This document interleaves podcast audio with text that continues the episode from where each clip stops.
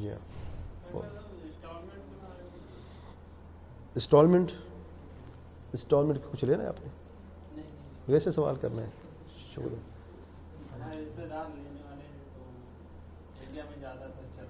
Instalments کے تعلق سے یاد رکھیں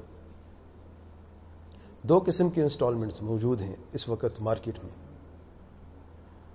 بلکہ تین قسم کے سمجھ لیں پہلی قسم ہے اصل میں رینٹ پہ چیز ملتی ہے، پھر جب مقرر وقت گزر جاتا ہے، آپ اس کے مالک بن جاتے ہیں۔ تو یہ دو کانٹریکٹ ہیں، ایک ہے رینٹ کا، کرائے کا، دوسرا ہے ملکیت کا۔ دو الگ الگ کانٹریکٹ ہیں، دونوں ایک ہو جاتے ہیں۔ کچھ عرصے کے بعد یہ حرام ہے شرائن اللہ کے پیارے پیغمبر صلی اللہ علیہ وسلم منع فرمایا ہے۔ بیعت نفی بیع سے منع فرمایا ہے۔ اور یہ صورت اس کی ہے۔ اس سے بھی انسٹالمنٹ کہا جاتا ہے؟ انگلش میں، عربی میں، اجار منتحب تملیک اور آج کل اکثر گھر جو جو اس طریقے سے انسٹالمنٹ سے بیچے جا رہے ہیں یا گاڑیاں، اکثر مور آلموسٹ نائنٹی پرسینٹ تقریباً وہ یہی طریقہ ہے اور یہ حرام ہے، جائز نہیں ہے، کیونکہ اس میں دو کانٹریکٹ ہیں، ایک کانٹریکٹ میں شران جائز نہیں ہے۔ اسے عربی میں اجار منتحب تملیغ کہتے ہیں، انگلش میں انسٹالمنٹ کہتے ہیں، اردو میں قسطوں پر خرید و فروخت کہتے ہیں۔ حقیقت ان قسطوں پر نہیں ہے، کرایہ ہی ہے۔ لیکن نام ان کے پاس یہی ہے، یہی استعمال ہوتا ہے۔ عربی میں مختلف نام ہے دوسری قسم قسطوں پر خرید و فروخت ہے۔ البیع بالتقسط عربی میں کہتے ہیں، انسٹالمنٹ پر جو ہے وہ انگلش میں کہتے ہیں، اور اس کی دو صورتیں ہیں۔ پہلی صورت یہ ہے کہ ایک چیز جو ہے، اس کی نقد قیمت کچھ ہے، اور اس کی جو آجل قیمت ہے، ادھار پہ یا اگر آپ قسطوں پہ لیتے ہیں، وہ اور قیمت بن جاتی ہے۔ تو شرعن اس فرق کی اجازت ہے، شرعن جو ہے۔ اور بعض نصوص میں آیا ہے کہ اللہ کے پیارے پیغمبر صلی اللہ علیہ وسلم سیدنا عمر بن العاص کو حکم دیتے ہیں کہ اونٹ لے کے ہیں صدقے کے لیے۔ اونٹ جو ہے، جہاد کی ضرورت ہے، اونٹ لے کے ہیں تو اونٹ کم تھے۔ تو اللہ کے پیارے پیغمبر صلی اللہ علیہ وسلم سے آ کے عرض کرتے ہیں کہ اونٹ بہت کم ہے، مل نہیں رہے۔ آپ وسلم فرماتے ہیں کہ آپ اونٹ لے لیں، پھر ایک کے بدلے، ابھی ایک لے لیں، ایک کے بدلے آپ دو یا تین واپس کر دینا، جب ہمیں مال غنیمت ملے گا۔ تو ایک اونٹ لیا اس کے بدل میں دو دیے۔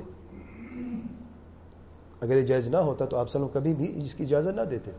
تو علماء رحمۃ اللہ علیہم اور حفظ اللہ جو اس قول کے جو قائل ہیں، جو کہتے ہیں یہ طریقہ جائز ہے وہ یہ دلیل پیش کرتے اور بھی دلائل ہیں ان کے پاس، لیکن یہ ایک ہی دلیل کافی ہے کہ ایک چیز کی دو قیمتیں ہو سکتی ہیں۔ ایک جو ہے وہ نقد قیمت اور دوسری جو ہے وہ وہ ادھار کی قیمت، انسٹالمنٹ کی قیمت جو ہے۔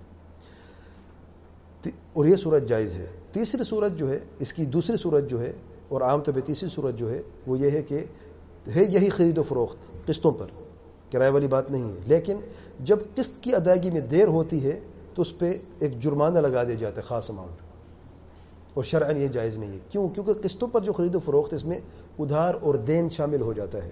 اور جو بھی آپ ادھار دیتے ہیں، اس ادھار پہ اگر آپ کوئی بھی فائدہ لیتے تو وہ سود ہوتا ہے۔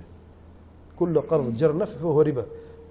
جو بھی قرض، جس قرض کے ساتھ نفع شامل ہو یا نفع جڑ جائے تو اسے سود کہا جاتا ہے۔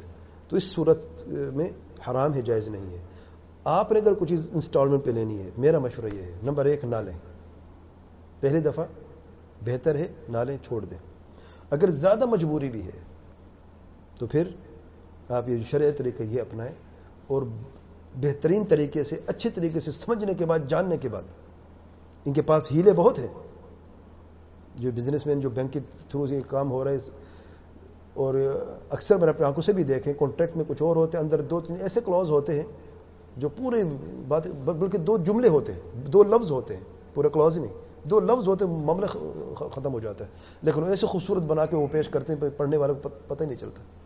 تو اس لیے پہلی بات میری نصیحت ہے کہ ان معاملات پہ نہ پڑھیں۔ چھوڑ دیں۔ بھئی جائز نہ جائے چھوڑ دیں، بہتر ہے، کیا فرق پڑتا ہے؟ لیکن اگر کسی کو سخت ضرورت ہو بعض واقعی ساتھی ضرورت مند ہے کہ یہاں پر آپ کے پاس گاڑی نہیں ہے تو پھر آپ رہ نہیں سکتے اس ملک میں۔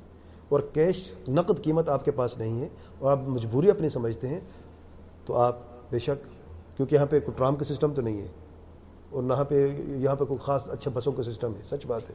تو گاڑی کے بغیر یہاں پہ رہنا مشکل ہے۔ تو اس صورت میں جو ہے، اگر کوئی خریدنا چاہتا ہے اور مجبوری ہے، کوئی اور الٹر راستہ نہیں ہے۔ تو یہ جو شرعی طریقے اس کا اپنا لیں، اس پہ علماء کے فتح بھی موجود ہیں۔ اور آپ کسی اور میں چھوٹا طالب علم ہوں، اور جب بھی آپ کو ایسا معاملہ کرنا ہو، تو کسی بڑے عالم سے بھی مشورہ لے لینا۔ اللہ آپ کو جزائے خیر دے۔ اللہ اعلم، سبحانک اللہ بحمدک اشہد اللہ الہ الا انت، استغفرک و اتوب الیک۔